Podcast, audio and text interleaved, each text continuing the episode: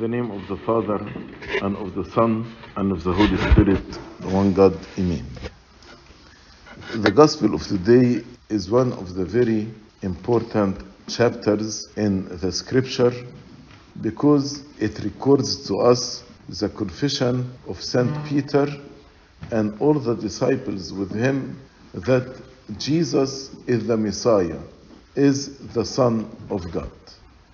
So the Lord, before approaching Jerusalem to be crucified, he wanted to make sure that the disciples know who he is. That's why he asked them, What do men say that I, the Son of Man, am? So they told him, Some people say John the Baptist, Elijah, Jeremiah, one of the prophets. Then he asked them, But what do you say that I am? You have been with me for three years. Who do you say that I am? And Peter answered and told him, You are the Christ, the Son of the living God. By the way, Christ is just a title. Christ is a title. Christ means the chrismated one, the anointed one, Al Mamsuh, Al Masih, the Messiah.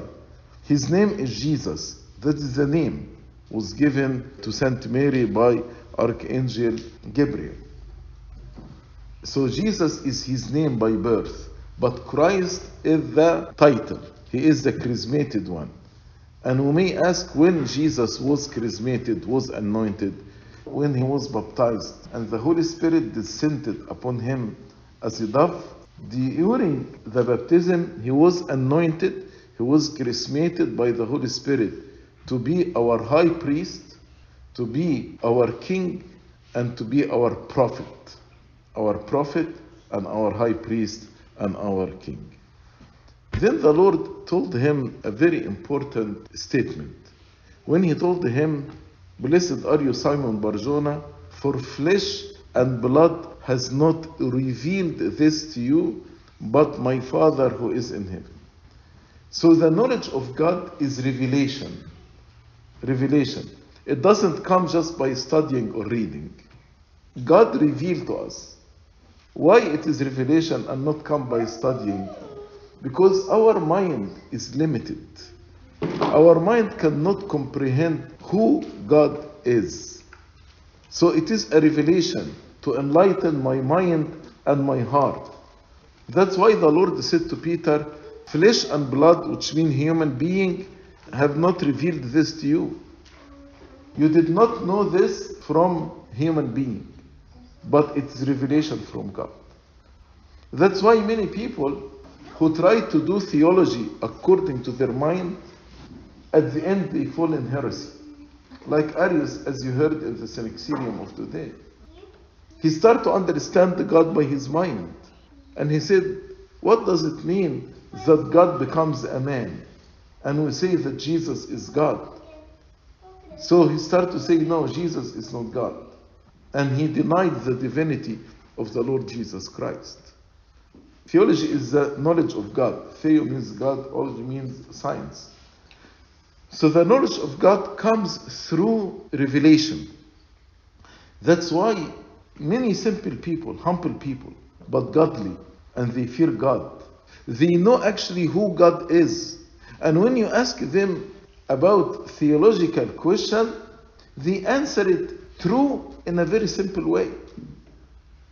And many people who want to study theology, as I said, they fall in heresies because they don't take it to God in prayer. They rely on their comprehension, and our mind is limited.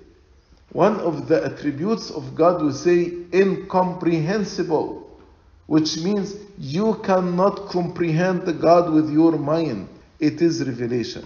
So that's the first thing I want you to know that the knowledge of God comes through revelation, through your prayer, through your personal relationship with God. Then God will reveal to you who He is. Then the Lord told him, I also say to you that you are Peter, and on this rock I will build my church, and the gates of Hades shall not prevail against it. Some churches say the church is built on Peter. Definitely, the church cannot be built on Peter. In Psalm 118, there is a prophecy about the Lord Jesus Christ. He is the foundation stone or the cornerstone that was rejected by the builder. But this stone will be the cornerstone of the church. And the Lord Jesus Christ, after he spoke the parable of the wicked vine dressers, he asked, Did not you read in the scripture the stone that was rejected by the builders became the chief cornerstone? And he was referring to himself. So, this stone, the cornerstone, is Jesus himself. St. Paul said, You are built on the foundation, mean on the teaching of the prophets and the apostles, and Jesus Christ himself is the cornerstone. Then what does it mean? You are Peter, and on this rock I will build uh, my church. If you read in the Greek or in the Coptic, there are two words here. For example, in the Coptic in front of us, Enoch they, I also, Tigo emosnak, say to you. Je ensok, you are be, is, or are, Petros, Petros. And then he said, Ei ekot, enta ekeklesia, I will build my church, Hejen tai Petra. So he used two different words, Petra and Petros. Petros is a small stone, that's Petros. But Petra is a huge rock. So the Lord did not say, I will build my church on Petros, but on Petra, a huge rock. Petra is the faith that Peter mentioned. Peter said, You are the Christ, the Son of the living God. So, this faith, the divinity of Christ, is the foundation on which the church is built. Why? Because if Jesus is not God, then the salvation is nothing. His death on the cross is nothing. We are not saved. We are still in our sins under the sentence of death. Because how can one person save the whole world? But if Jesus is indeed God, then his death on the cross and his resurrection can save the whole world. Petra means a huge rock, the rock of faith that Peter announced. But Petrus is a small stone. Those who study the skull of a human being in the anatomy, there is a small bone inside the skull. It's called petrous bone. Because this small bone is a very small bone, is the strongest bone in the whole body. That's why they call it petrous bone. So the Lord built the church on the faith of the divinity of Christ. Then he promised us that the gates of Hades shall not prevail against it. What does this mean? This means that the Satan will attack the church and will keep attacking the church. But Hades will not prevail against the church. So God did not say the gates of Hades will never approach the church. He did not say this. But he said the gates of Hades shall not prevail against it. Which means, yes, they will attack you, they will persecute you, they will torture you, they will kill you. But the gates of Hades shall not prevail against you. And as you heard also in the Synaxarium of today, from the onset of Christianity, the emperors were actually persecuting Christians. When we say that St. Peter, the seal of the martyrs, is the end of the era of martyrdom, this doesn't mean that no persecution happened after this. But the open persecution ended at this day. Then actually different type of persecution happened to the church. And until now, Christians are persecuted. Even here in America. The persecution is a moral persecution.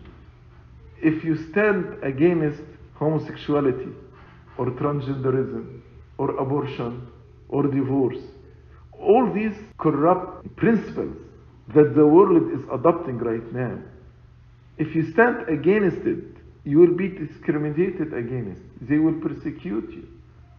I know some people lost their jobs because they stood against homosexuality and transgenderism. This is a kind of persecution. But we know that the gates of Hades shall not prevail against it. God promised us. That's why we should not be shaken, should be strong in our faith. We should not be afraid or scared when the people threaten us, when the people persecute us. We should be strong. We know that our God is greater than any, any other person. He is the King of kings and He is the Lord of lords. Then the Lord actually established the mystery or the sacrament of the priesthood. When He said, I will give you the keys of the kingdom of heaven, and whatever you bind on earth will be bound in heaven, and whatever you lose on earth will be loosed in heaven. And the question here, whether St. Peter is the only one who received the keys of the kingdom or everyone else of the apostles. This chapter of today from Matthew chapter 16. But if we turn the Bible to Matthew chapter 18, so when the Lord actually said, If your brother sins against you, go and tell him his fault between you and him alone. If he hears you, you have gained your brother. And if he will not hear, take with you one or two more, that by the mouth of two or three witnesses every word may be established. And if he refuses to hear them, tell it to the church. What the church means here? Church in the scripture has three meanings. Either the building, we call it a church, like the temple, or the assembly of the believers. We are the church, the assembly of the believers. So when the Lord said, I will build my church, means the believers will be built on this faith. Or the church can mean the priesthood, the clergy. As it's written in Matthew 18, verse 17, tell it to the church. But if he refuses even to hear to the church, to the priesthood, let him be to you like a heathen or a tax collector. Assuredly, I say to you, and in the Coptic, in English, the word you can be singular and plural. But in Coptic and Arabic, it is plural. الحق أقول لكم. And in, in Coptic, I mean to go emos noten. Noten is plural.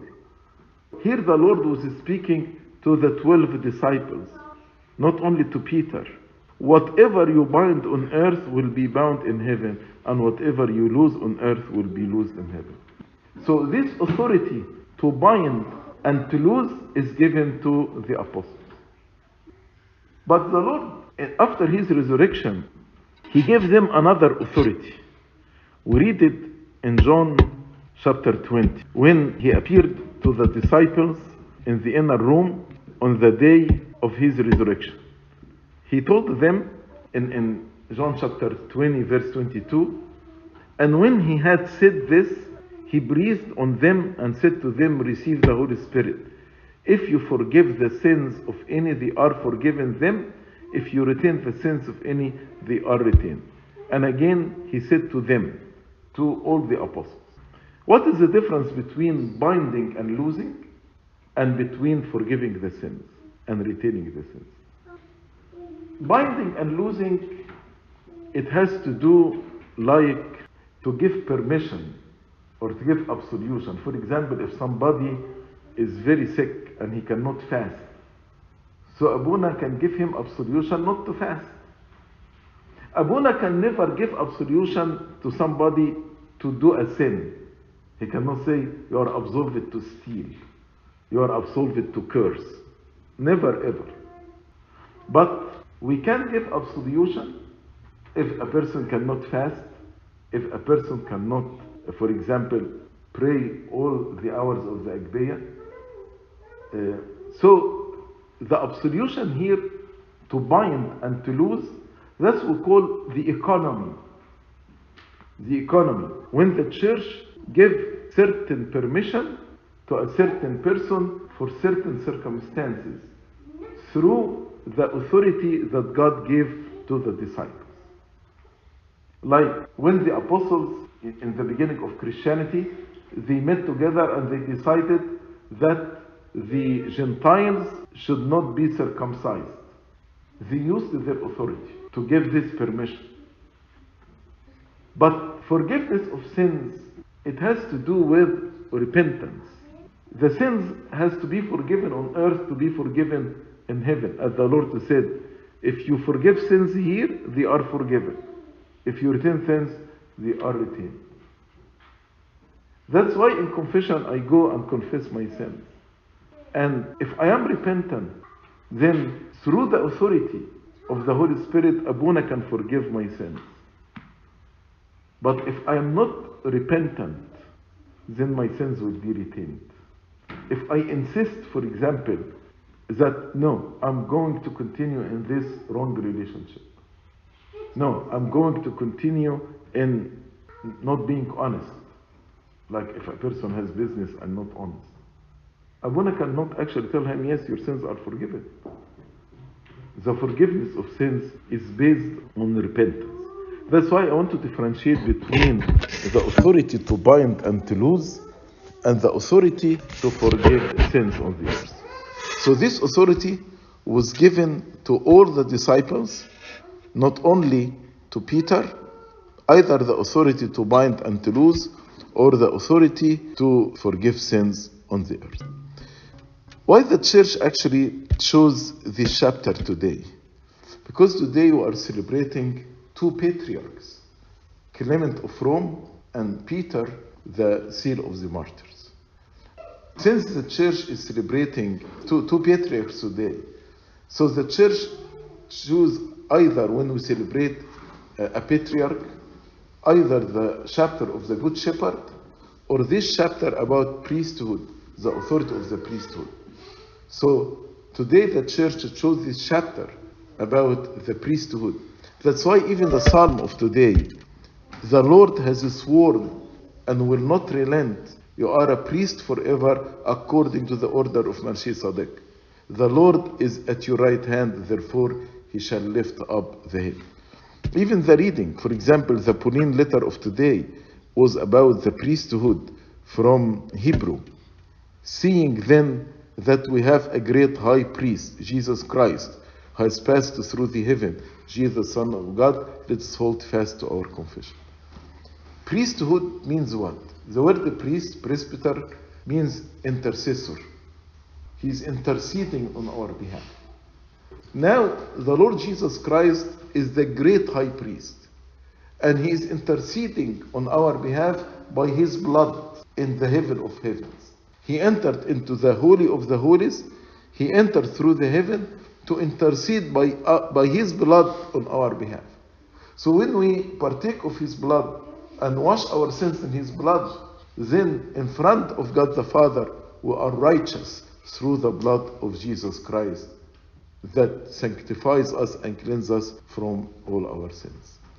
The church today is telling us that God established this sacrament of priesthood for our sake. He himself is the great high priest interceding on our behalf.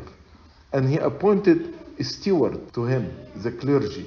So we can go to them to receive either absolution, binding and losing, or forgiveness of our sins. And they are our intercessors. They pray for us. Do you remember when Samuel he said, Far be it for me to sin against God and stop praying for you? So a priest who stops praying for his people, he is sinning against God. The priest who stops praying for his people, he is sinning against God, as Samuel the prophet said. We thank the God for this mystery, for this sacrament that He established for our salvation, the sacrament of the priesthood. Through this sacrament, we are forgiven, participate in the sacraments of the church, participate in the liturgical life of the church, and also have intercessors who pray for us all the time before the throne of God, that God have mercy on us, grant us His grace, and help us in our life. Glory be to God forever and ever. Amen.